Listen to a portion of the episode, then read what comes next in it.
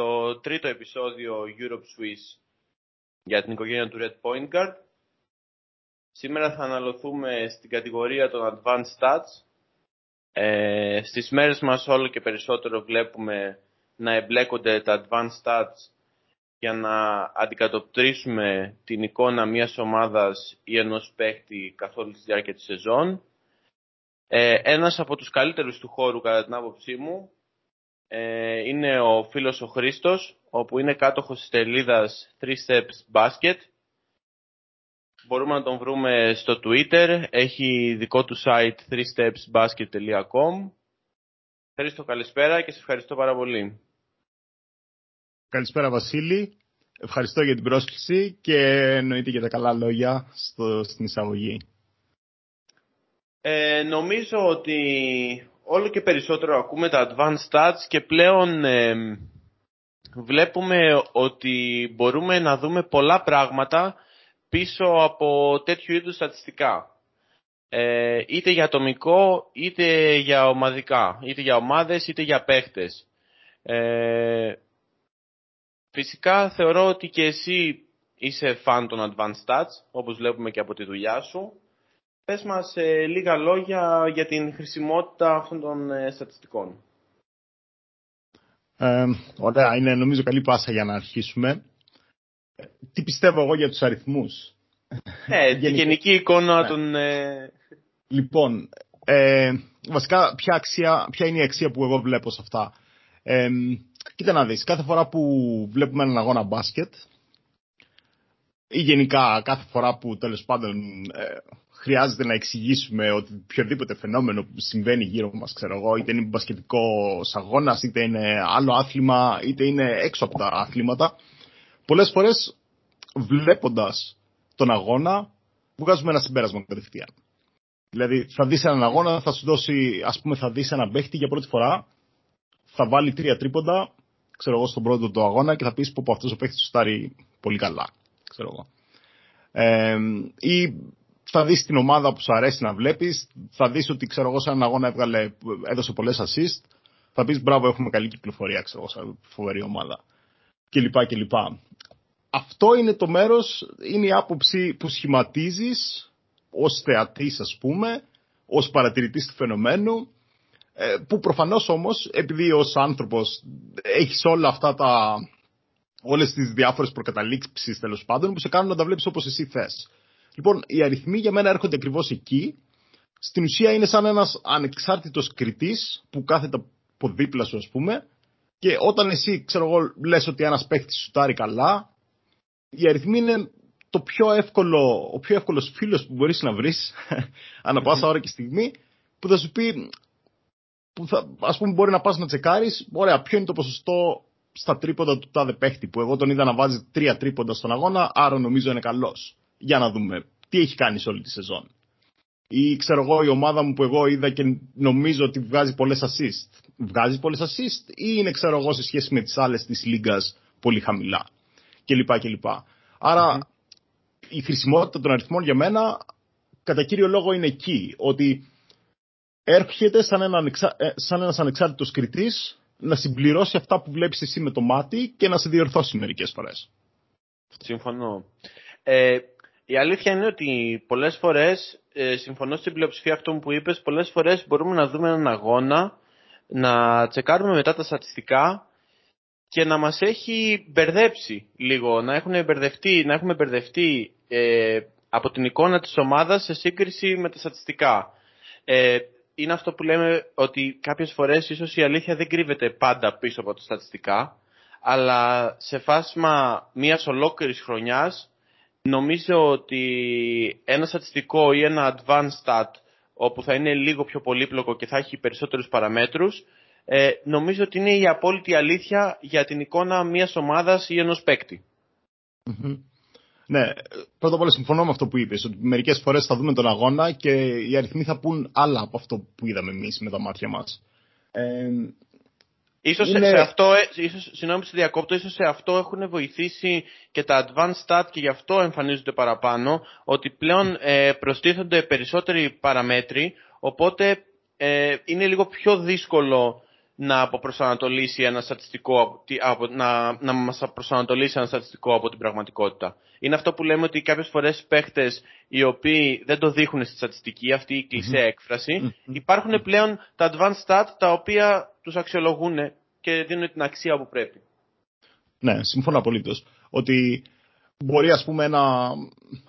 Πολλές φορές αυτό που, που είδες με τα μάτια σου να νομίζεις ότι έχει άμεση σχέση με έναν αριθμό, αλλά να μην είναι αυτή η πραγματικότητα. Γι' αυτό τώρα που, ας πούμε, που έχουμε τα advanced stats, έχουμε τόσες πολλές παραμέτρους πλέον και τόσα πολλά νούμερα που μπορεί να δεις, που μπορεί να χτυπήσεις ακριβώς αυτό που είδες με τα μάτια σου, μπορεί να βρεις ακριβώς τη μετρική που το μετράει αυτό.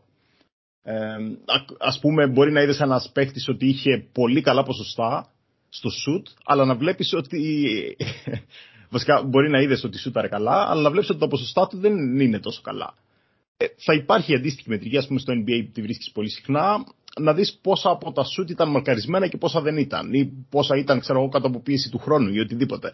Άρα μπορεί να πεις ότι ναι μεν χαμηλό το ποσοστό του παίχτη, αλλά η παρατήρησή μου ότι είναι καλός στο shoot επαληθεύεται από το γεγονός ότι τα περισσότερα shoot του ήταν ή μαρκαρισμένα είτε στο τέλος του χρόνου, γι' αυτό τα έχασε βασικά. Λέμε τώρα σαν ένα extreme παράδειγμα. Άρα, Okay. Ναι, πλέον, πλέον υπάρχουν πάρα πολλές μετρικές που μπορεί να σε βοηθήσουν και να φέρεις τα πράγματα εκεί που θες. Okay. Ε, νομίζω ε, σήμερα για την ακρίβεια θα ξεκινήσουμε ε, θίγοντας ομαδικά advanced stat και μετά θα συνεχίσουμε με ατομικά. Θα μιλήσουμε για παίκτες και για τη στατιστική τους και μετά θα προσπαθήσουμε να βρούμε στατιστικά που υπάρχουν όπου παντρεύουν τα ομαδικά με τα ατομικά.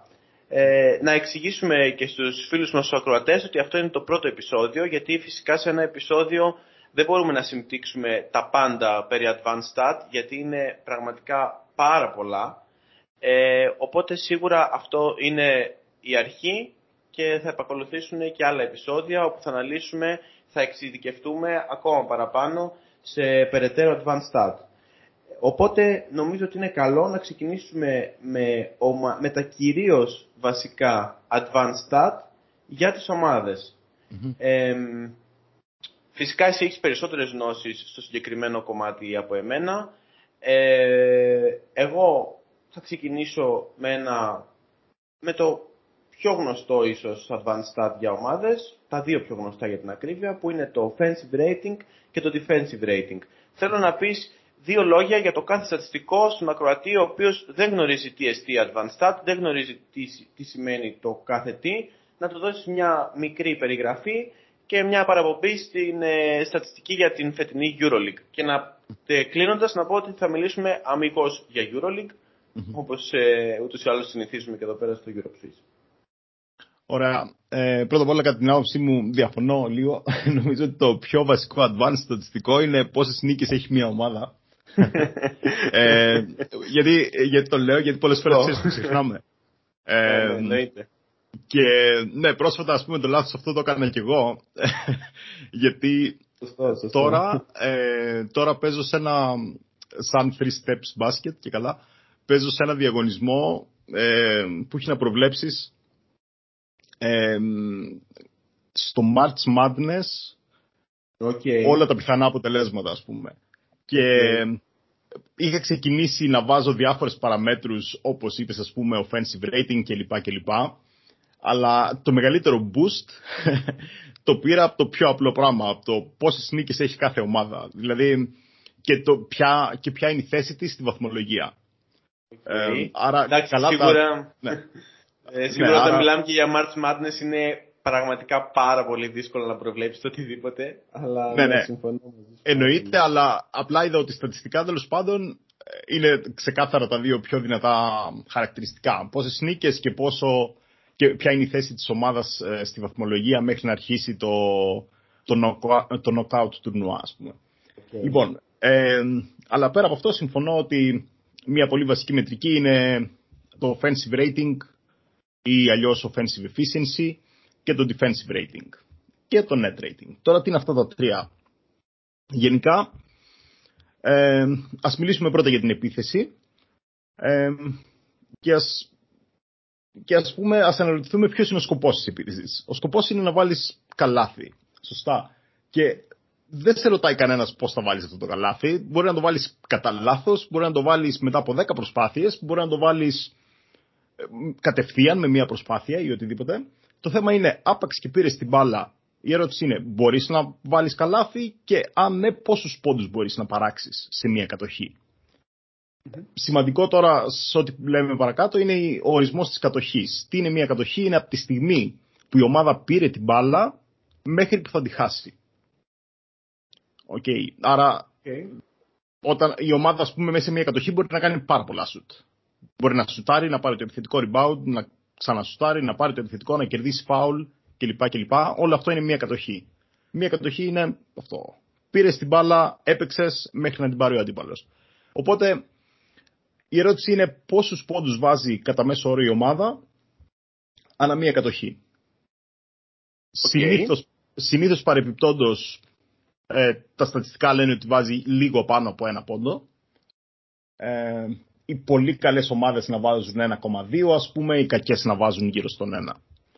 Ναι. Και συνήθως για ευκολία το κάνουμε επί της 100, οπότε μιλάμε τι γίνεται στις 100 κατοχές και εκεί αυτή η μετρική βαφτίζεται offensive rating.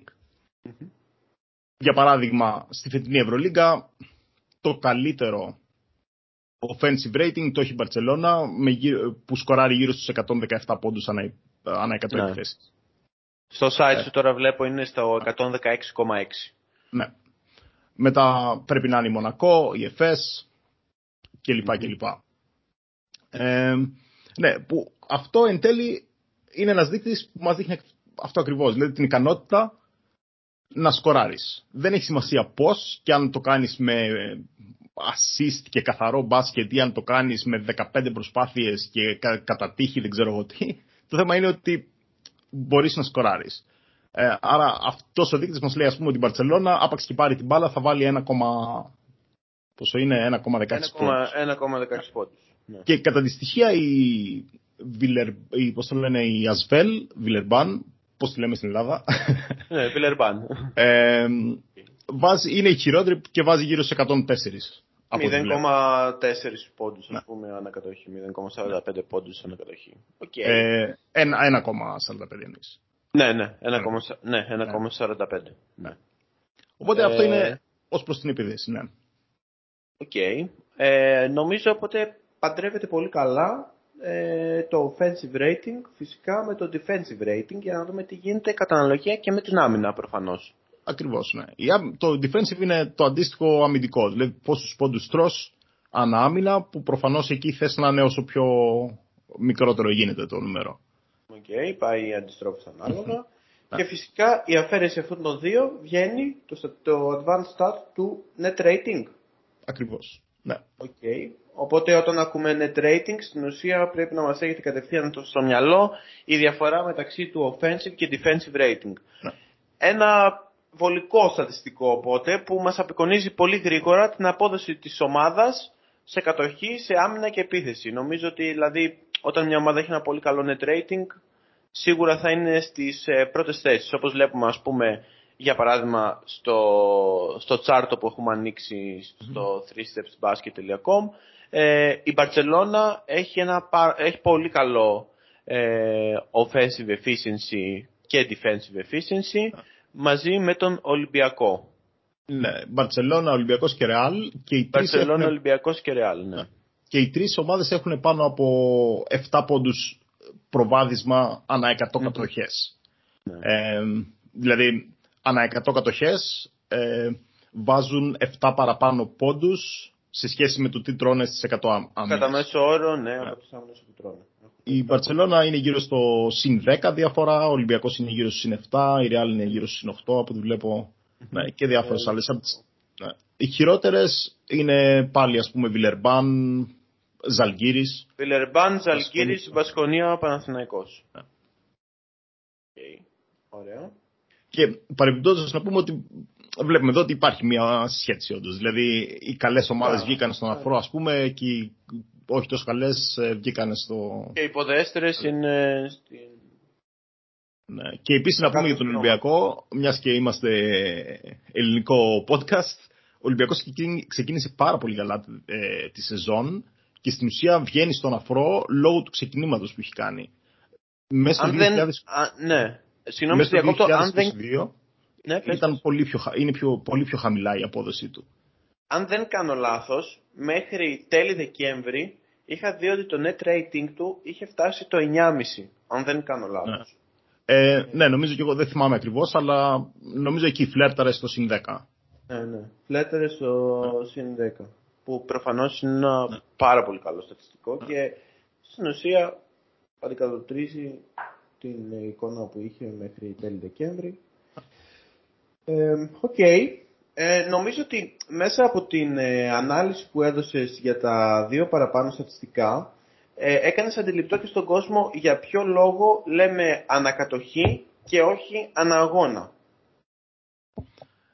Ναι, okay, και, τα, και τα δύο είναι σημαντικά, αλλά ναι, η ανά κατοχή στην ουσία σου λέει δεν με νοιάζει αν πήγε δύο παρατάσεις ο αγώνας ή αν το pace ή αν ο ρυθμός ήταν ψηλός ή, ή αν το ματς πήγαινε πολύ αργά. Αυτό που με νοιάζει είναι αν μπορείς να βάλεις καλάθι όταν παίρνεις την μπάλα. Στην ουσία φιλτράρονται τα παραγωγικά λεπτά της ναι. ομάδας ή παραγωγικές, ας πούμε, τα παραγωγικά δευτερόλεπτα της ομάδας για το τι κάνει εκείνη την ώρα στο παρκέ. Οκ. Ε, ένα άλλο στατιστικό το οποίο θα αναλύσουμε ε, που και αυτό είναι πολύ δημοφιλές, είναι το Advanced Stat Assist Turnover Ratio.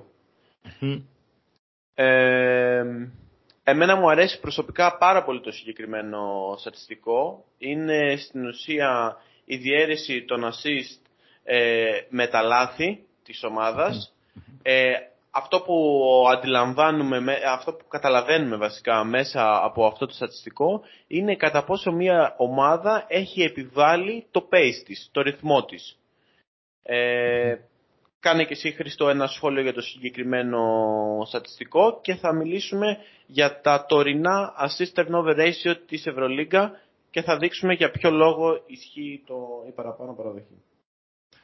Ναι, εντάξει, γενικά συμφωνώ ε, συμφωνώ με τον ορισμό που έδωσες. Είναι, είναι νομίζω από τις πιο γνωστές μετρικές επίσης, που δείχνει μια ποιότητα στην, ε, στην προστασία της μπάλας και σε σχέση με το πόσο, παραγωγικός μπορεί να, πόσο παραγωγική μπορεί να είναι και δημιουργική μπορεί να είναι μια ομάδα. Ε, οπότε ναι, είναι ένα από τα βασικά. Απλά να πω ότι ε, το δικό μου αγαπημένο σε σχέση με, το, με τις assist και τα λάθη δεν είναι το ratio, αλλά είναι ένας άλλος κανόνας ε, που ειδικά για παίχτες αυτόν χρησιμοποιώ στο 3 steps basket. Ε, είναι ο εξής απλός κανόνας, δύο φορές επί assist μείον τα λάθη. Ε, okay. ε, γιατί, γιατί αυτό, ε, γιατί το και το ratio Βέβαια, εντάξει, τώρα μιλάμε για ομάδες, οπότε για ομάδες. Ε, εντάξει, το ratio βγάζει νόημα, γιατί mm-hmm. Όλες χοντρικά έχουν και πολλές assist και πολλά λάθη. Άρα μπορείς να δεις με την αναλογία, ας πούμε, yeah, ποιες yeah, yeah. βγαίνουν στον αφρό και ποιες όχι. Αλλά στους παίχτε, σκέ, σκέτος στους παίχτε, επειδή κάποιοι, ας πούμε, παίζουν παραπάνω, με, ε, πολύ παραπάνω με την μπάλα στα χέρια, μπορεί να έχουν πολύ περισσότερες assist, πολύ περισσότερα λάθη. Και εκεί χάνεται λίγο ο όγκος, η παραγωγικότητα που, έχουν, ε, που είχε ένας παίχτης και ο όγκος της δουλειάς που έκανε κατά κάποιο τρόπο, γιατί γενικά με την assist παίρνεις δύο πόντους και με το λάθος παίρνεις κατά μέσο όρο δίνεις ένα πόντο. Όπως είδαμε πριν, ας πούμε, το offensive efficiency μιας ομάδας είναι ένα κόμμα κάτι. Άρα όταν κάνεις ένα λάθος θα φας ένα κόμμα κάτι πόντο. OK, okay, ε, οπότε αυτό ίσως είναι προτιμότερο να το αναλύσουμε στα ατομικά ναι, χαρακτηριστικά ναι, ναι. σε παίχτες όπως είπες και εσύ, ε, όπου πάλι θα μιλήσουμε για το συγκεκριμένο stat. Ε, για φέτος, αυτό που βλέπω μέχρι στιγμής σε assist turnover ratio της Ευρωλίγκα, το ανέβασα και στο Twitter ε, προ λίγων ημερών, είναι ότι η, στην πρώτη θέση βλέπουμε την ΕΦΕΣ με 1,54, τον Ολυμπιακό με 1,45. Ε, συνεχίζει ας πούμε και έχουμε τη Μιλάνο με 1,39 και η επιβεβαίωση ότι πραγματικά δίνει μια ακρίβεια το συγκεκριμένο ε, στατιστικό είναι ότι η Βασκονία βρίσκεται στην πέμπτη θέση με 1,34 assist turnover ratio. Ε, η Βασκονία, όπου μιλάμε για μια ομάδα όπου φέτος προφανώς βρίσκεται στα κατώτερα στρώματα της βαθμολογίας, αλλά είναι μια, ε, μια ομάδα ε, που βασίζεται αμυγός στον ρυθμό της και στο pace όπου θα επιβάλλει στο παρκέ. Ναι, ναι. Ε, ανά τα χρόνια δηλαδή το έχουμε δει. Όταν ε, αφαιθείς στον ρυθμό της, πραγματικά θα την κάνεις επικίνδυνη για εσένα. Όταν θα την πας σε 5-5 καταστάσεις και θα ρίξεις το ρυθμό, δεν έχεις να φοβηθείς κάτι από συγκεκριμένη ομάδα και ειδικά φέτος. Αλλά βλέπουμε ότι παρόλα αυτά είναι στην πέμπτη θέση αυτού του δείκτη με 1,34 και πραγματικά επαληθεύει ότι είναι ομάδα που θέλει να επιβάλλει το pace της. Ναι, ναι. Συμφωνώ. Και επίσης συμφωνώ ότι είναι prone και προς τις δύο κατευθύνσεις. Και μπορεί να δώσει πολλές ασεί στην Πασκόνια και μπορεί να κάνει πολλά λάθη. Δηλαδή, παρόλο που έχει καλό, έχει, ε, καλό κλάσμα, ας πούμε, assist δια λάθη, ε, είναι επειδή και οι assist που βγάζει είναι αρκετές, αλλά και εξίσου και τα λάθη επίσης είναι αρκετά. Απλά οι assist είναι πολύ περισσότερες, ας πούμε. Οπότε, ναι. Ναι. Ε, αυτό επιβεβαιώθηκε κιόλας ε, στον πρόσφατο αγώνα που είχε συγγνώμη, με την ε, ΕΦΕΣ στο γήπεδό της. Όπου είδαμε ας πούμε ότι η Εφές παραδόθηκε στο δικό της το ρυθμό, πήγε στα δικά της στεγανά το γήπεδο, οπότε πολύ να κέρδιζε και δεν κέρδιζε. Ναι. Οκ. κάτι άλλο ενδιαφέρον που θα ήθελα να συζητήσουμε περί των Advanced Stats είναι ένα στατιστικό που ψάχνω και θα ήθελα να με βοηθήσεις εσύ, το οποίο να αντικατοπτρίζει όσο το δυνατόν καλύτερα ε, την, ε, το πόσο επιρρεπής είναι μια ομάδα στο να βγάζει αιφνιδιασμούς, να βγαίνει στο transition. OK. Okay. καλή ερώτηση. Αν, ήμασταν, αν μιλάγαμε για NBA, θα μπορούσαμε να έχουμε πολύ περισσότερη ακρίβεια σε αυτά. Σε ε, ναι, να πούμε κιόλας εδώ πέρα ότι ε, μπορείς να το επιβεβαιώσεις και εσύ μέσω της, ε, του δικού σου site όπου κάνεις ε, τη δικιά σου ανάλυση ότι στο NBA είναι πολύ πιο εύκολο να παράξεις άπειρα advanced stats έναντι της EuroLeague, έτσι; Ναι, εντάξει, είναι γνωστή, εντάξει δεν ξέρω αν ο κόσμος τα ξέρει όλα αυτά. Η Ευρωλίγκα το μόνο, η πιο βασική πηγή δεδομένων που μπορείς να πάρεις από την Ευρωλίγκα είναι το play-by-play που ουσιαστικά είναι η ιστορία του αγώνα και όλα τα events που έγιναν. Για παράδειγμα, κάποιος έριξε ένα τρίποντο, το χάσε, κάποιος πήρε το rebound κλπ. κλπ. Όλα τα βασικά event του αγώνα. Με τους χρόνους τους, με τις τοποθεσίες κλπ. κλπ. Ε, στο NBA, επειδή κάνουν tracking και τους παίχτες, ε, αν θες μπορείς να πάρεις και την τοποθεσία, συνεχώς την τοποθεσία του παίχτη. Δηλαδή όχι μόνο την ώρα που έκανε το shoot, αλλά και την ώρα που κάποιος έκανε screen για να κάνει ο παίκτης οτιδήποτε τέλος πάντων. Ναι, οπότε έχεις πολύ περισσότερο βάθος αυτό. Και επίσης έχεις πολύ μεγαλύτερη ακρίβεια, επειδή τώρα μιλήσαμε για ευνηδιασμού.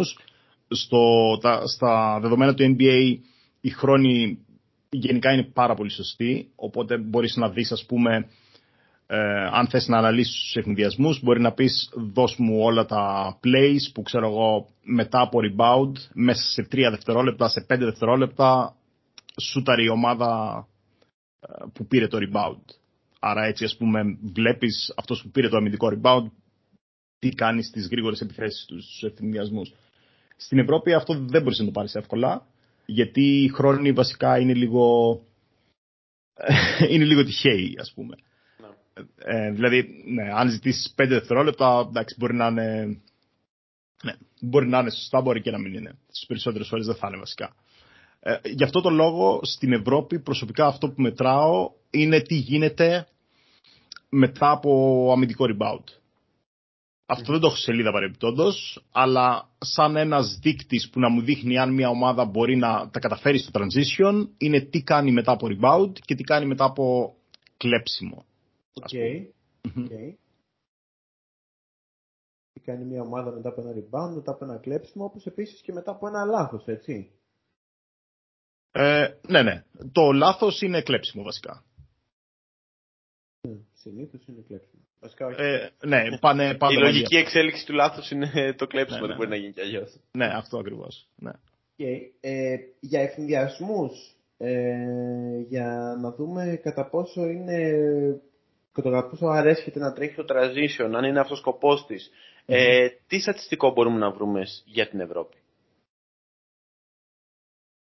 Ε, όπως είπα, αυτά τα δύο προσωπικά χρησιμοποιώ. Το μετά από αμυντικό rebound και μετά από λάθος να δω πόσο συχνά ας πούμε, η ομάδα σκοράρει. Ε, αλλά και Οκ. πα- εντάξει, είναι προσέγγιση. Αυτό είναι προσέγγιση. Ναι, δεν μπορεί να είναι πει κατά στην προσέγγιση. ακρίβεια. Okay. Ε, νομίζω πάντως ότι οι βασικές κατηγορίες ε, για τις ομάδες όσο αφορά τα advanced stat θα μιλήσουμε βέβαια τώρα και για διάδες ή τριάδες όπου έχουν ε, το μεγαλύτερο impact ε, στην εκάστοτε ομάδα. Αλλά νομίζω ότι για πρώτο στάδιο όπου θέλουμε να κάνουμε αυτή την εισαγωγή σε αυτό το podcast ε, δεν ξέρω αν έχουμε ξεχάσει κάποιο stat το οποίο θεωρείται must ας πούμε. Ε, δεν ξέρω πια, άμα θεωρείς ότι έχουμε ξεχάσει κάποιο stats για τον ακροατή που θα ακούσει ε, για την ομάδα; Νομίζω Σημαντικό. σε σχέση με τις ομάδες είμαστε καλά. Εντάξει, μετά προφανώς υπάρχουν και τα ποσοστά ευστοχίας κλπ. κλπ. Αλλά αυτά εντάξει, θεωρώ ότι είναι γνωστά κατά κάποιο τρόπο. Ναι, ναι, ναι, ναι. ναι. Οκ, οπότε να μιλήσουμε, να σε αφήσουμε να μας πεις για δυάδες ή τριάδες όπου έχουν ε, το μεγαλύτερο impact στην ομάδα; Ναι. εμ, αυτό επίσης είναι ένα... Είναι εμ, μια βασική μετρική που ξέρω ότι πολλοί προπονητές την κοιτάνε. Έχω δει και στο Twitter που πολλές φορές έχεις ανεβάσει ε, ποιο είναι το καλύτερο δυνατό σύνολο για μια ομάδα.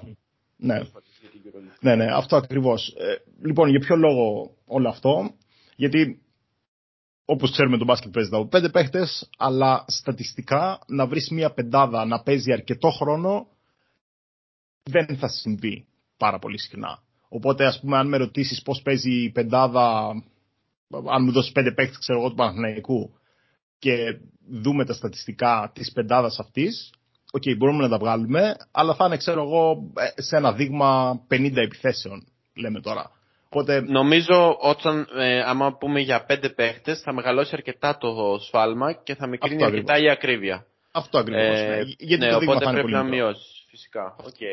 Ε, οπότε μετά έχει νόημα να πεις τι γίνεται ας πούμε όταν, παίζουν, όταν παίζει ένα δίδυμο μαζί ή όταν ας πούμε τρεις παίκτες όταν παίζουν μαζί.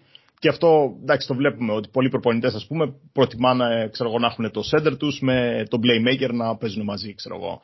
Ή επίσης και ένα τριάρι μαζί οπότε μπορεί να σχηματιστεί μια τριάδα. Ή τρία playmaker ας πούμε όπως έκανε η Ελλάδα πιο παλιά η εθνική ξέρω εγώ που είχε μια περιφέρεια που έπαιζε με πολλούς συνδυασμούς στην περιφέρεια εκεί πέρα. Ε, οπότε μπορείς να, ναι, μπορείς να δεις πώς αποδίδει ο κάθε συνδυασμός. Οκ. Ε, ναι. Ε, για την φετινή EuroLeague ε, και γενικότερα για τις πρώτες ομάδες έχουμε κάποιο είδους ε, δείγματα; ναι, εννοείται. Δώσ' μου λίγο χρόνο. Ωραία. Λοιπόν, ναι. Ε, μιας και έχω και τις πεντάδες μπροστά μου, α, και ας είπαμε ότι δεν, ε, δεν έχουν μεγάλη αξία, αλλά τα δίδυμα και τα τρίδυμα είναι αυτά ας πούμε, που έχουν περισσότεροι, αλλά μιας και έχω και τις πεντάδες, θα αναφέρω ενδεικτικά μερικές. Ε, η καλύτερη πεντάδα της φετινής σεζόν είναι α- μια πεντάδα του Ολυμπιακού, που έχει Βεζένκοφ, Παπα-Νικολάου, Ντόρσεϊ, Φολ και World Cup. ναι. Ε, αυτή η πεντάδα έχει παίξει υπερβολικά, ε, υπερβολικό χρόνο μαζί έχουν παίξει αυτοί οι παίκτες. Βασικά ε, έχουν παίξει, αν δεν κάνω λάθος, το 28%,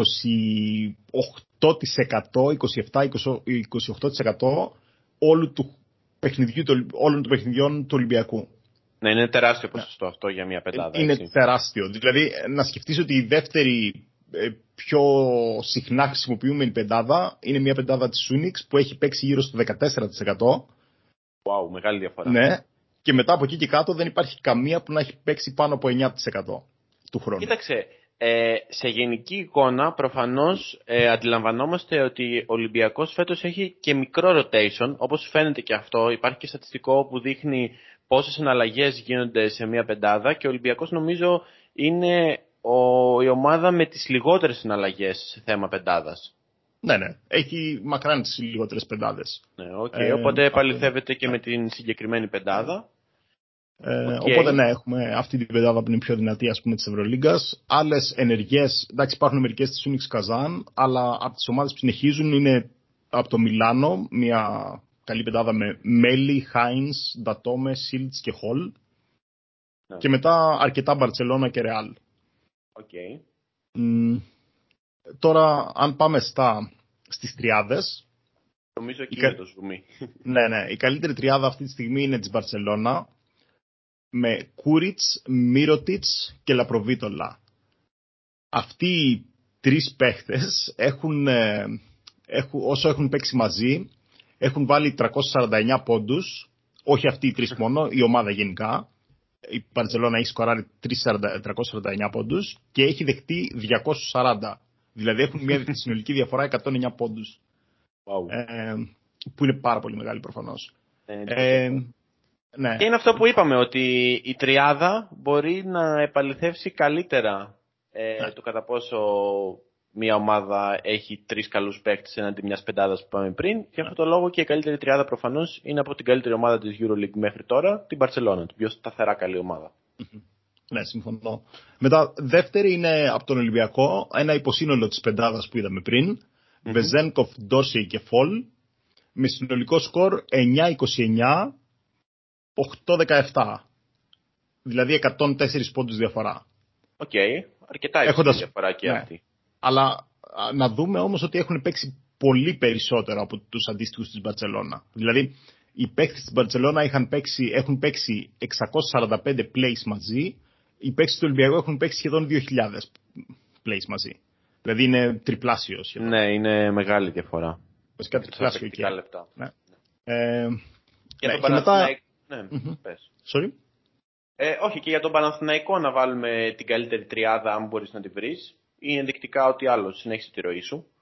Ωραία, θα, προσπαθώ να την βρω, θα προσπαθήσω να την βρω. Okay. Αλλά Ε. ο Πα- το πρόβλημα του Παναθηναϊκού είναι ότι ε, επειδή δεν έχει καλή ομάδα φέτος ε, και τώρα ας πούμε έβγαλα τις 10 καλύτερες. Απλά ναι, πρέπει να σου ναι, ναι, ναι. OK, OK. Ε, ναι, ναι. Για να δούμε πού θα βρούμε Παναθηναϊκό. Μισό λεπτό. Τώρα απλά πρέπει να σκρολάρω στα αποτελέσματα μέχρι να βρω Παναθηναϊκό. και βλέπω ότι εντάξει. στα, ας πούμε στα 60 πρώτα δεν υπάρχει Παναθηναϊκός.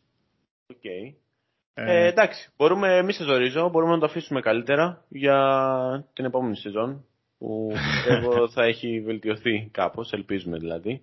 Ναι, βλέπω ας πούμε Παπαπέτρου, Νέντοβιτς και White είναι ένα, μια τριάδα που είναι Οκ. η 90η καλύτερη της Ευρωλίγκας. Οκ, ναι. είναι Τώρα αρκετά δεν κάτω. ξέρω αν έχασα κάτι στο σκρολάρισμα που έκανα.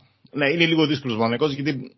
Ναι, Ε, ναι, εντάξει. τέλος πάντων. Ε, Δηλαδή δεδομένου ότι τα έχω τώρα σορταρισμένα Ναι, ανά ναι, ναι, ναι. διαφορά. Μετά τον, μετά τον Ολυμπιακό, κάποια άλλη τριάδα και της Μπαρτσελώνα στις πρώτες, ας πούμε, ενδεικτικά να αναφέρουμε κάποιες. Πολύ Ρεάλ Μαδρίτης. Ε, Λογικό. Χάνγκα, Ταβάρες, Γιαμπουσέλε. Οκ. Ε, περίπου 100 πόντους διαφορά κι αυτή. Μμμ. Μετά η Καζάν επίσης είχε πολλές δυνατές πεντάδες και τριάδες γιατί υπήρχε ένα σύνολο παιχτών που έπαιζαν πολύ συχνά μαζί. Ναι, είχε αυτή πούμε, τη τριπλέτα Ιζάια Κάναν, ε, Χεζόνια. Αν βρεις και Ε. τον τρίτο κερδίζεις. Περίμενε, περίμενε, το έχω. Είναι Αϊζάια Κάναν, Χεζόνια. Ναι. Δεν θα, δεν θα πω Τζεκίρι, γιατί δεν ήταν τόσο σταθερός. Ε, Είναι εύκολο το, το τρίτο Το είναι πολύ Πεχταρά εύκολο. τον Μπράουν θα πω. Ναι, ναι, ναι. Οκ, εντάξει. και- Αυτή είναι η τριάδα λοιπόν και έχουν περίπου συν 100 πόντους ε, στη συνολική διαφορά μέσα στη σεζόν. Alright. Μια χαρά. Και μετά είναι η Μονακό παρεμπιπτόντως. Αυτό δεν το είχα. Καιρό είχα να το τσεκάρω αυτό. Και ναι, βλέπω ότι είναι ας πούμε ο James, Μοτεγιούνας και Διαλό. Okay.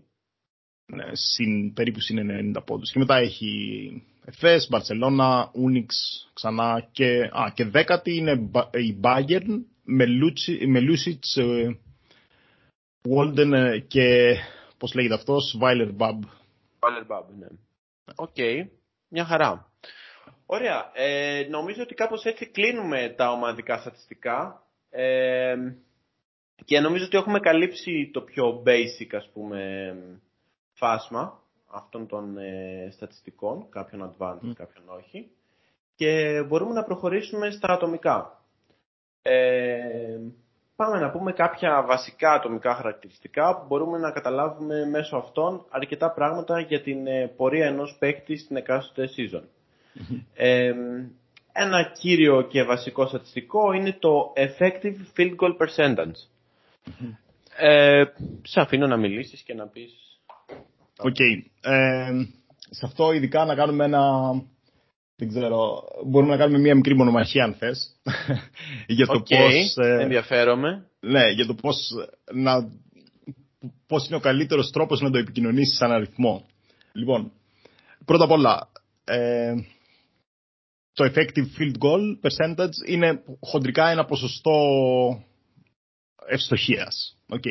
Μμμ.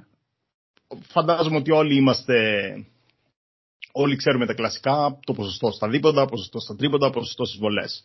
Ναι, ναι, ναι. Τώρα, το ποσοστό στα δίποντα και το ποσοστό στα τρίποντα, αυτά από μόνα τους, αυτό που δεν μας λένε είναι το εξής. Αν έχουμε δύο παίχτες, που ένας είναι καλός στα τρίποντα κα- και κακός στα δίποντα, και ο άλλος παίχτης είναι το ανάποδο, είναι καλός στα δίποντα και κακός στα τρίποντα, δεν μπορούμε να τους συγκρίνουμε και να πούμε ποιος, είναι, ποιος σουτάρει καλά και ποιος όχι.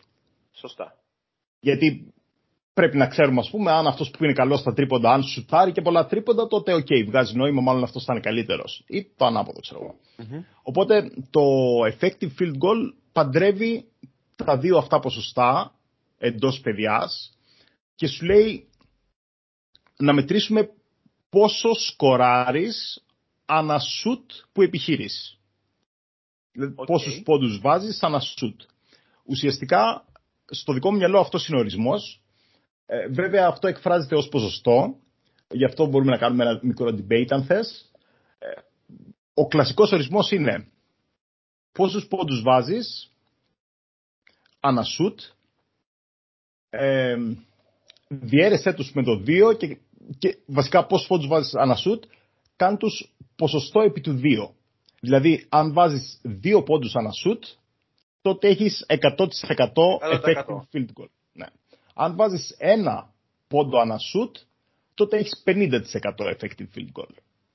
Αν βάζεις τρεις πόντους, αν είσαι τόσο παιχταράς ας πούμε και σε κάθε σουτ βάζεις από ένα τρίποντο, τότε έχεις 150% effective Ναι. field goal percentage. Οπότε αυτός, αυτό είναι το effective field goal και μας λέει χοντρικά πόσο, καλός, πόσο καλά σουτάρει ανεξαρτήτου αν είναι δίποντο ή τρίποντο το σουτ που παίρνει ο παίκτης. Πόσους Οκ. πόντους προσφέρει ένα σουτ. Τώρα η δικιά μου θεωρία είναι ότι θεωρώ ότι είναι πιο ε, ευκολοχώνευτο κατά, κατά κάποιο τρόπο να πούμε απλά πόσους πόντους βάζει ένα σουτ. Δηλαδή το, θεωρώ ότι το ποσοστό δεν είναι ανάγκη να μπει σε αυτή τη μετρική, γιατί δεδομένου ότι, είμαστε, ότι βλέπουμε μπάσκετ και δεδομένου ότι είμαστε όλοι εξοικειωμένοι με το,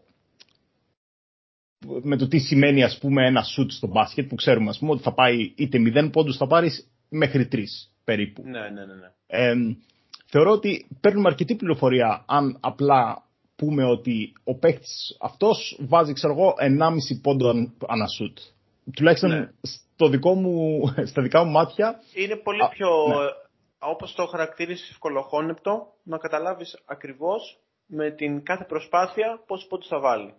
Ναι. Νομίζω ότι άπαξ και πας σε 150% ή 100% ή 75% ίσως ο μέσος φίλαθλος ή ο μέσος ας πούμε αναγνώστης του στατιστικού δεν θα το καταλάβει ακριβώς την επιρροή που έχει.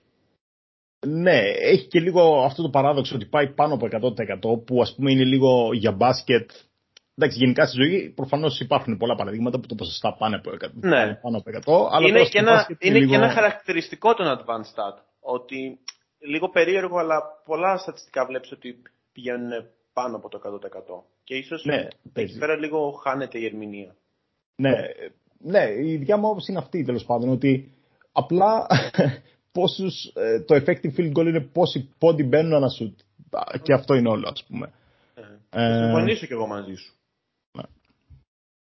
Οκ. Οπότε, και παρεμπιπτόντως από τους καλύτερους παίκτες φέτος είναι ο Ταβάρες Μμμ. της, ε, Real. της Real, ο Ντόντα Χολ επίσης.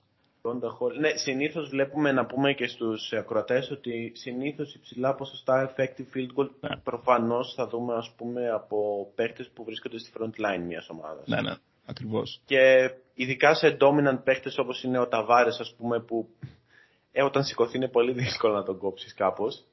Ε, είναι λίγο νομίζω λογικό φυσικό επόμενο το να έχει υψηλό field goal. Ναι, αυτό Ο Ντόντα ακριβώς. Χολ ε, φυσικά είναι ένας ε, πολύ καλός rookie για φέτος. Έχει εκπλήξει πάρα πολλούς και είναι ένας πολύ δυναμικός ψηλός. Οπότε και αυτός είναι αντίστοιχη συνομοταξίας φυσικά με διαφορετικού επίπεδου. Αλλά σίγουρα και αυτός ε, μέσω του παιχνιδιού του εξασφαλίζει πολλούς πόντους κατά το καλάθι. Ναι, ένας παίκτης που επίσης ψηλός, που όμως παίρνει και αρκετούς πόντους από την περιφέρεια, είναι ο Μυρωτίτς που Ο βάζει Μύρωτιτς, ναι, ναι. ναι, 1,35 ανά σούτ, ας πούμε, που είναι Ο επίσης Σάσα πάρα- Βεζέγκοφ έχουμε δει περίπου τι offensive field goal έχει φέτος; Ναι, εννοείται, μισό λεπτό. Αυτό μπορούμε να το δούμε, ξέρεις, από το Three Steps Basket, εννοείται. ναι, ναι, ναι. Μισό το έχουμε λεπτό. πει στους ακροατές, θα το ξαναπούμε. ε, λοιπόν, 1,26 είναι πάρα πολύ καλό επίσης.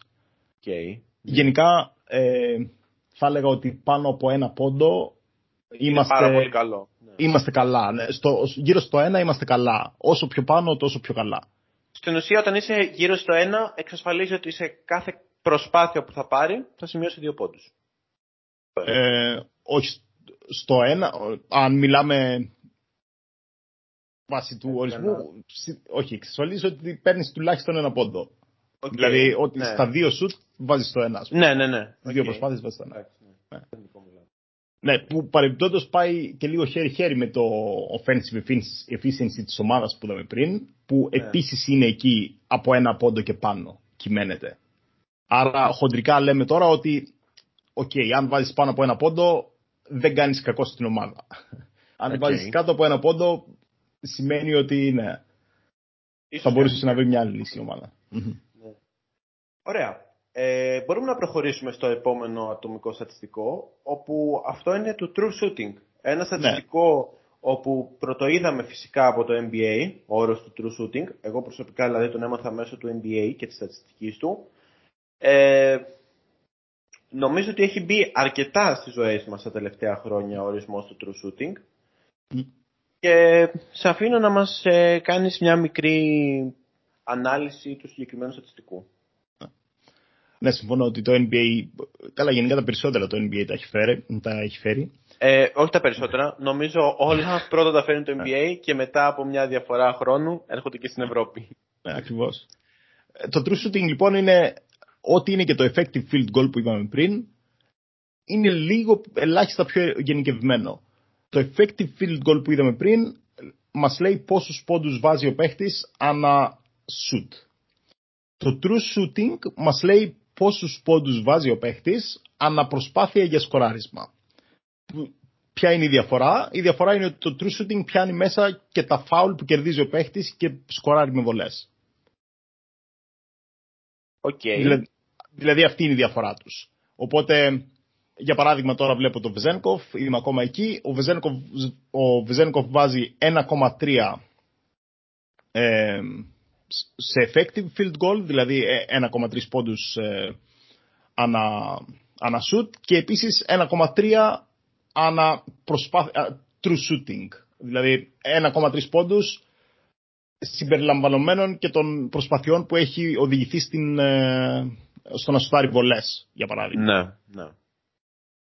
Και μισό λεπτό να βρούμε κι άλλον ε, ένα παράδειγμα Βλέπω. που να είναι λίγο... Ο Μύρωτιτς, Και του Το Μύρο true shooting- βλέπω τώρα, ναι. ναι, το true shooting του Μύρωτιτς είναι παραπάνω από το effective field goal που έχει.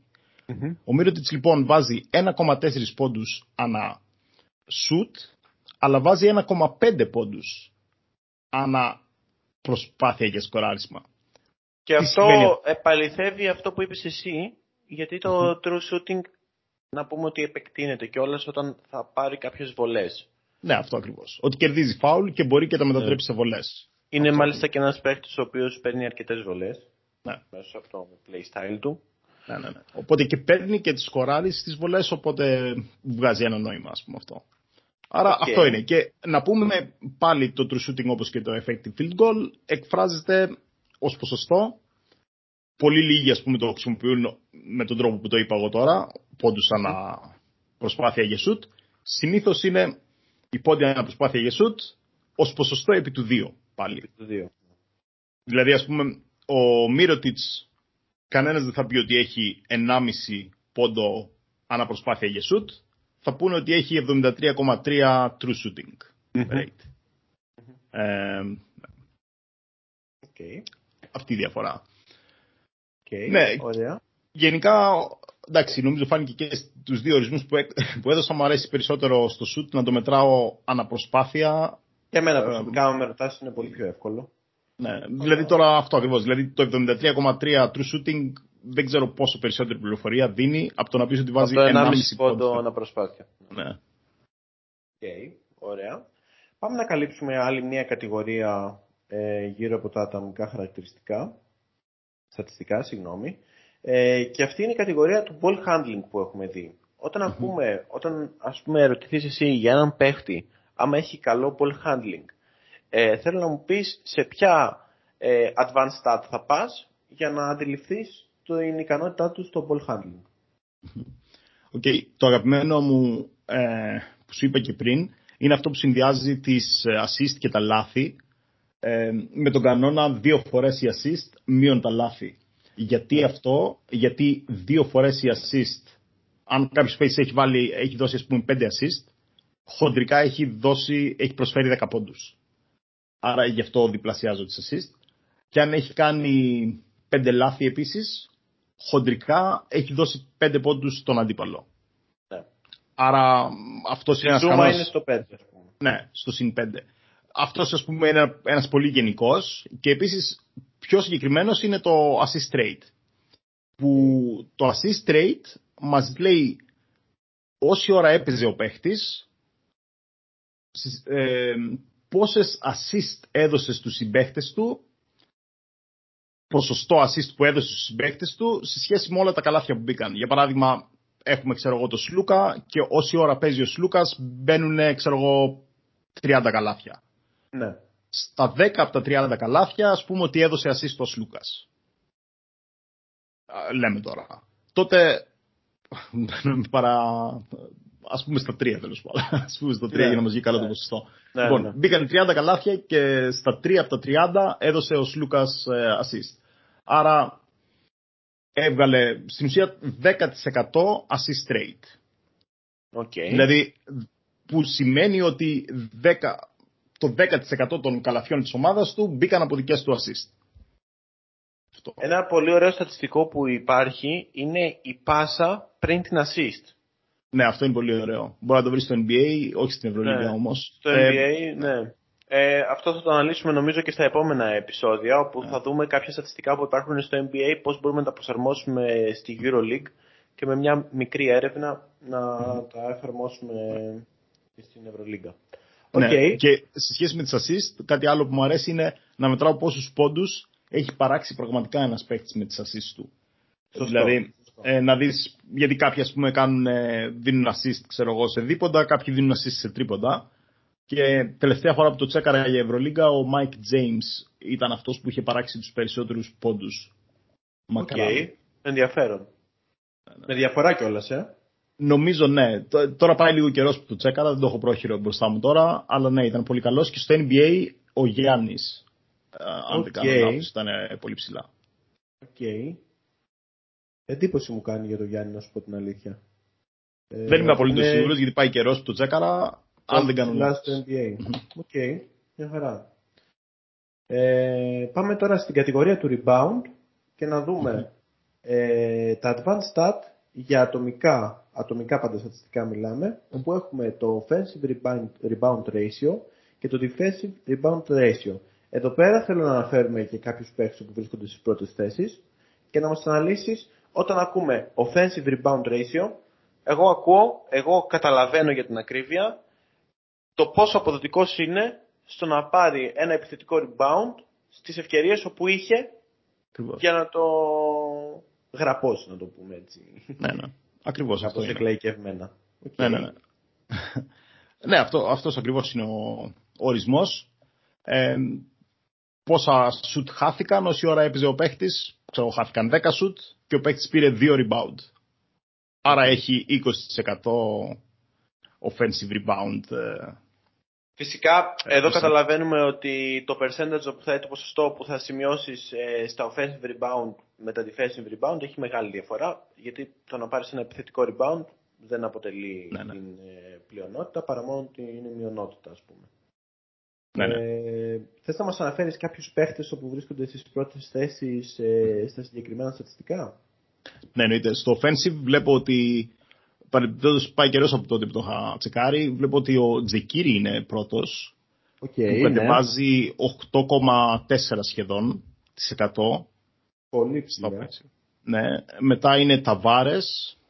Makes sense. Ε, ναι, μισό λεπτό να δω ποιος είναι ο αριθμός του Ταβάρες. Θα μου πάρει λίγο χρόνο. Οκ, μην αγχώνεσαι. Μμ. Είναι πολύ μεγάλος ο πίνακας. Ο Ταβάρες, ναι, παίρνει γύρω στα 8%. Οκ, ένα του 9,5 του κύριου. Και ο τρίτος της λίστας είναι ο Χάντερ. Με 7, κόμμα κάτι. Και μετά είναι Μιλουτίνοφ, Νέμπο, Πουαριέ, Ζίζιτς, Σίγμα, Κούζμιτς κλπ. κλπ. Χάινς Οκ. Επίσης. Οι γνωστοί συνήθεις. Α, βλέπω ο Παπαγιάννης είναι σχετικά ψηλά, είναι στη 12η θέση επίσης. Ναι, με Ε, μπορούμε να προχωρήσουμε λίγο να δούμε και τα defensive rebound ratio. Ε, εδώ πέρα Νομίζω ότι δύσκολο να μην είναι ο Ταβάρες πρώτος. Για να να δούμε το ένα δω και εγώ μέσα από το site. Το θεωρώ λίγο δύσκολο να σου πω την αλήθεια. είναι, είναι πολύ ψηλά, είναι top 4, είναι τέταρτος. Α, οκ, δεν είναι πρώτος. ναι. Ε, πρώτος, να σου πω τώρα, το κοιτάζω κι εγώ και μου κάνει έκπληξη, είναι ο... ένας παίκτης της Unix, αν τον βρεις. Ένας παίχτης, ο Brown. Αν μου πεις ο Μπράουν, τεσσάρι, είναι δυνατόν. Θα σου πω πολύ μεγάλη έκπληξη. Τόσο μεγάλη έκπληξη είναι. Εντάξει, οκ, καλός, δυνατός στην άμυνά του και αθλητικός. Ε, ο Τζεκίρι δεν θα είναι, ήταν στα offensive. Θα είναι και defensive. Όχι, όχι. Ο Χεζόνια. Ο Χεζόνια Χεζόνια είναι παίρνει- πρώτος. Ναι, Wow. παίρνει το 16,5%. Μπράβο στον κύριο Μάριο. Παίρνει 5,5 αμυντικά ανά αγώνα. Δεν θα Ο το Χεζόνια. έβρισκα ποτέ και δεν θα το σκεφτόμουν ποτέ από το Χεζόνια. Και δεύτερος είναι ο Παπαγιάννης. Οκ, μπράβο. Με Ένας 10... πρώην πράσινος και ένας νυν πράσινος. Ναι, 16% ο Παπαγιάννης. Μια χαρά. Ε, ο Ταβάρες, που, η τέταρτος μου είπες, τρίτος ποιος βρίσκεται; Μέλι. Μέλι. Μάλιστα. με 14. Και ο Ταβάρες ε, 13,7. Μπράβο, είδες, είδαμε μέσα σε αυτή την πρώτη τετράδα, ας πούμε, δύο forwards. Ναι. Ένα Μετά, δίνος. μετά Βεζένκοφ στο 10, βλέπω. Οκ. Τι άλλο. Ε, Οκ, υπάρχουν αρκετοί. Ας προχωρήσουμε, μην αναλωθούμε άλλο στο τομέα του rebound, τους άλλους τα αναλύσαμε.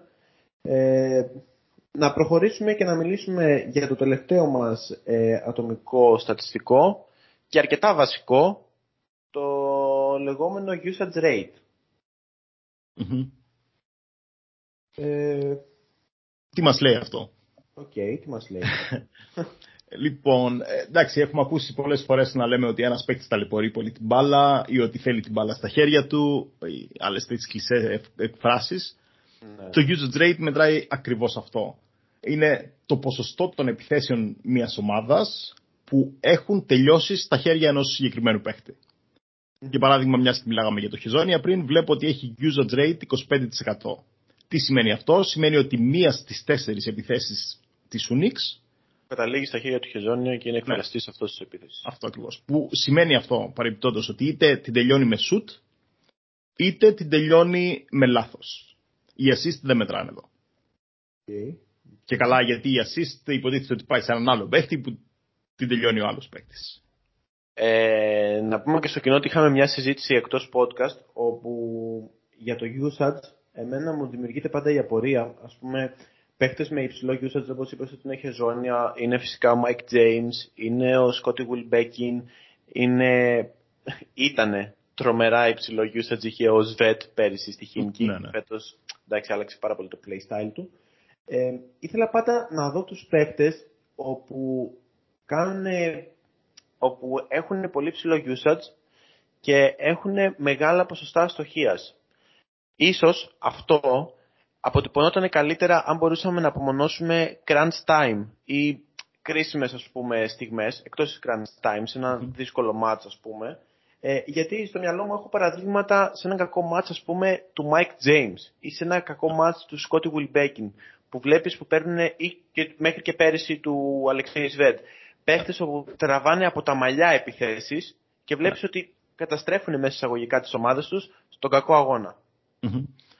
Ναι, κατά την άποψή μου, αυτό που είπες ειδικά για τον James μπορεί να φανεί από δύο, συνδυάζοντας δύο αριθμούς. Πρώτα απ' όλα, usage rate έχει 27,6, το οποίο βλέπω ότι είναι ας πούμε περισσότερο από το 95% των παιχτών της Ευρωλίγκας. Δηλαδή ναι. ανήκει στο top 5%. Ναι, ναι, ναι. Λέμε. Και κατά τη στοιχεία όμως δεν, δεν είναι efficient στο σκοράρισμά του. Σκοράρει αυτό που λέγαμε πριν ένα πόντο ανα, ανα shoot. Okay. Που είναι που είναι ok, είναι οριακό ας πούμε αυτό. Οριακά decent ας ναι, πούμε. Ναι, ναι, ναι. Okay. Οπότε, ναι, αυτό μπορούμε να πούμε για το, για το Mike James. Επίσης βλέπω τώρα ότι από, από τους γνωστούς παίχτες, ας πούμε, αυτός που έχει το μεγαλύτερο usage είναι ο Κόμπο. Έλειο Κόμπο της Γλερμπάν. Ναι. Είναι και τραυματίας τώρα. Ναι, ισχύει. έχει, αρκετά... ναι, έχει σχεδόν 30%. Και αυτό είναι τίποτα. Είναι τρίτος στη σειρά και οι δύο πρώτοι είναι δύο παίχτες που βασικά δεν παίζουν εκεί πολύ. Οπότε κατά λάθος ναι. βγήκανε στο σορτάρισμά μου. Οπότε ναι, είναι ο κόμπο. Ο Μίτσιτς ε, ναι. επίσης. Ναι, και ο Μίτσιτς. Και ο Λάρκιν αναγώνε, αλλά πιο πολύ ο Μίτσιτς θα έλεγα καθότι είναι πιο σταθερός και. Ναι. και πιο πολύ. Μετά ο Νέντοβιτς επίσης έχει αρκετά. Και ο Νέντο, σίγουρα θα έλεγα και τον Νέντο. Ε, ναι, αν έπαιζε παραπάνω θα ήταν ας πούμε και ο Μέικον. Νομίζω ότι το usage συνδέεται σχετικά άρρηκτα με το κατά πόσο ένας παίχτης ας πούμε είναι on ball και off ball και έχει πρωταγωνιστικό ρόλο. Δηλαδή όταν ένας παίχτης είναι on ball, ο λεγόμενος δηλαδή όπου θέλει να έχει την μπάλα στα χέρια του και έχει πρωταγωνιστικό ρόλο σε μια ομάδα, είναι πολύ δύσκολο να μην έχει υψηλά ποσοστά usage. Ναι, συμφωνώ απολύτως. Ε, αυτό ακριβώς. Είναι on ball όπως είπες. Okay, ωραία. Πάμε τώρα στην τελευταία κατηγορία. Και ίσως ε, την πιο, όχι τη χρήσιμη, γιατί όλες οι κατηγορίες ε, και όλα τα στατιστικά είναι χρήσιμα, γιατί αυτή τη στιγμή αναλύουμε τα πολύ βασικά χαρακτηριστικά, όπου μπορεί να μας δώσουν την εικόνα μιας ομάδας ενός παίχτη. Πάμε τώρα να βρούμε στατιστικά τα οποία παντρεύουν τα ομαδικά, ε, τα ομαδικά με τα ατομικά που αναφέραμε πριν. Μια τέτοια κατηγορία είναι το συν πλήν. Δηλαδή, ε, στο μυαλό μου το λέω όσο πιο απλοϊκά μπορώ να το εκφράσω. Όταν ένας παίχτης είναι μέσα στο παρκέ, αν η ομάδα βρίσκεται στο συν, δηλαδή η διαφορά ε, σκοραρίσματος, η, η πόντι που βάζει με τους πόντους όπου αν βρίσκεται στο συν ή αν βρίσκεται στο πλήν με αυτόν τον παίχτη μέσα στο παρκέ. Αυτό ακριβώς. Okay. Ε, ε, είναι μια πολύ ενδιαφέρουσα κατηγορία και είναι μια σταθερή αξία λεγόμενη, γιατί είναι αρκετά χρόνια. Εντάξει, και η Ευρώπη το έχει αρκετό καιρό το συν ε, το plus minus ας πούμε, δεν ειναι κάτι τέτοιο. Ε, δεν ξέρω, ναι. έχεις να μας, να μας πεις κάτι περί αυτής του στατιστικού. Ναι, είναι και εμένα από τα αγαπημένα μου, το plus minus, γιατί στην ουσία μας δείχνει, ε, μας δείχνει τι κάνει η ομάδα με ένα, όσο ένας παίκτης παίζει. Βέβαια, προφανώς, προφανώς αυτό εντάξει, δεν εξαρτάται μόνο από τον παίχτη, γιατί έχεις και τέσσερις συμπαίχτε μαζί σου, οπότε δεν είναι ο μόνος υπεύθυνος για την κατάσταση. Αλλά σε βάθος χρόνου θεωρώ ότι δείχνει, δείχνει κάτι ας πούμε.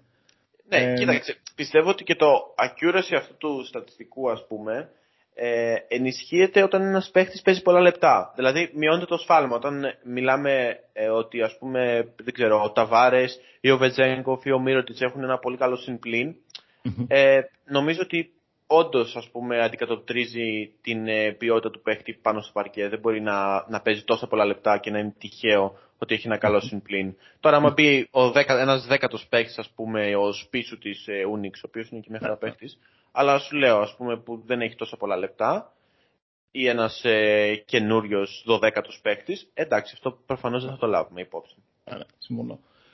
Και για να είμαι ειλικρινής, κατά την άποψή μου αυτό, ε, το συμπλήν, επειδή, ακριβώς επειδή εξαρτάται πάντα από τους συμπαίχτες του, ε, κατά την άποψή μου πρέπει να συνοδεύεται με λίγο βιντεάκι ας πούμε για να, Ναι. για να Ναι. καταλάβεις αν ο παίχτης όντως ας πούμε δούλεψε και έκανε κάτι στην ομάδα ή απλά ήταν επειδή είχε ε, επειδή δουλεύαν όλο- όλα ρολόι λόγω των συμπαιχτών του ας πούμε.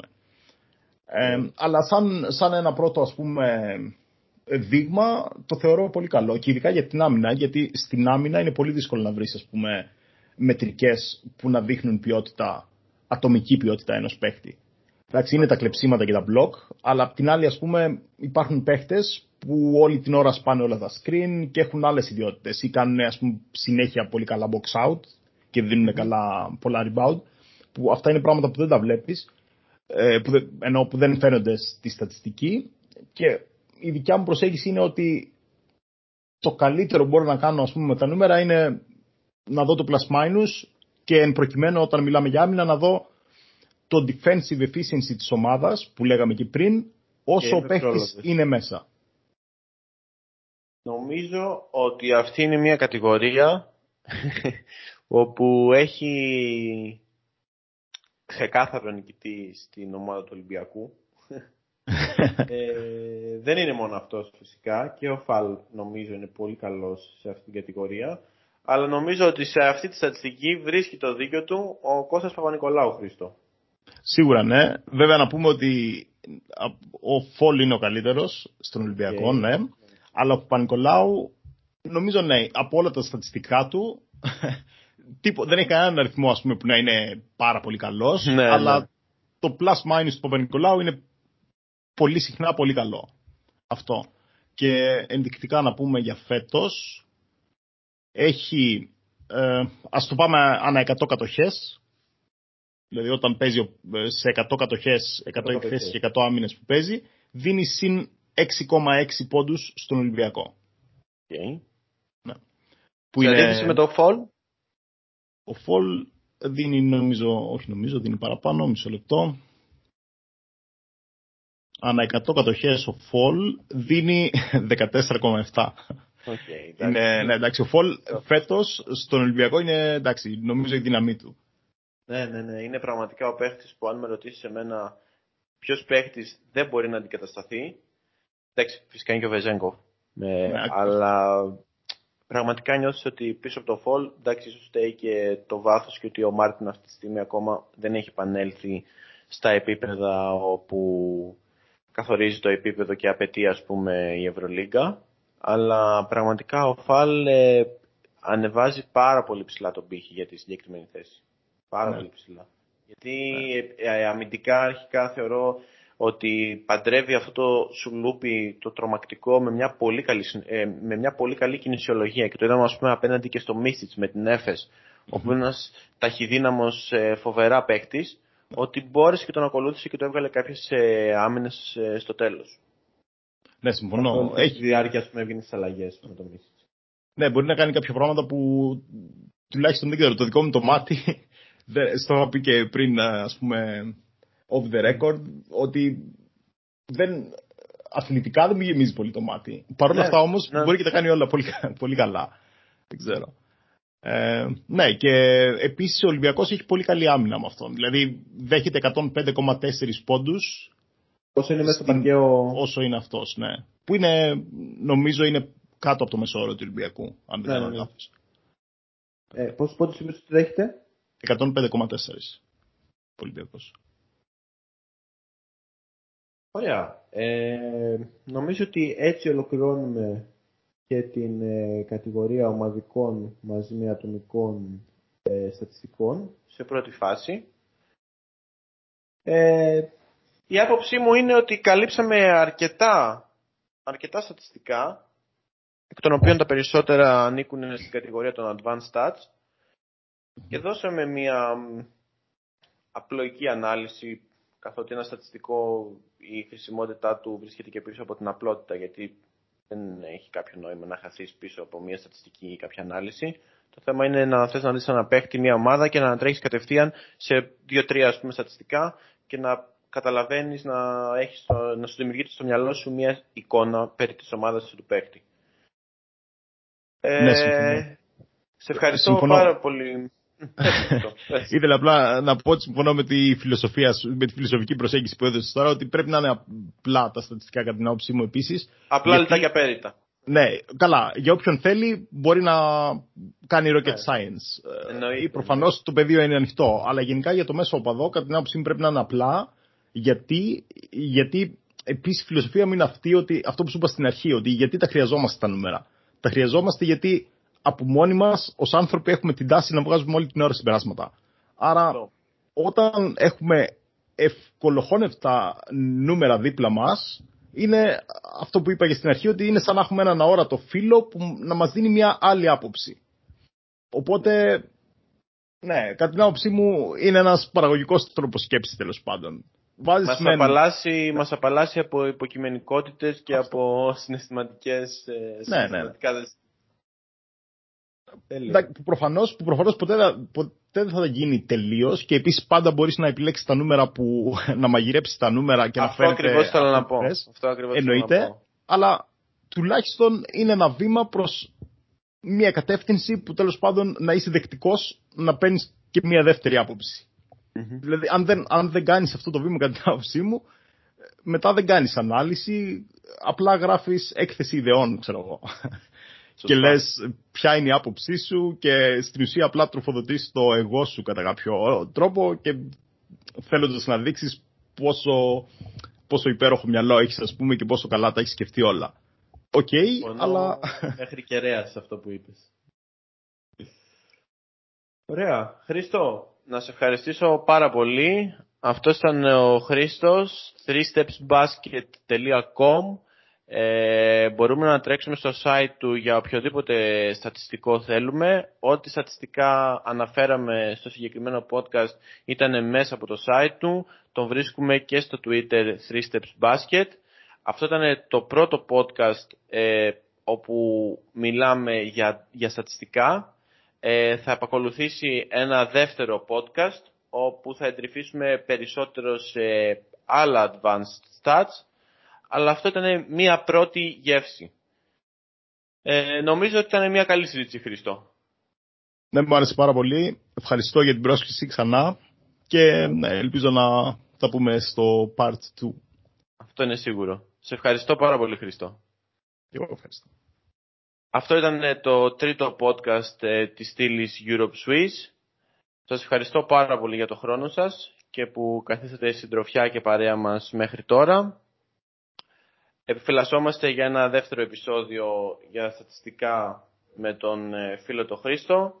Σας ευχαριστώ πάρα πολύ. Με διαβάζετε κάθε εβδομάδα μέσα από τη στήλη europeswiss του redpointguard.gr. Μπορείτε να με βρείτε στο Twitter bilos11.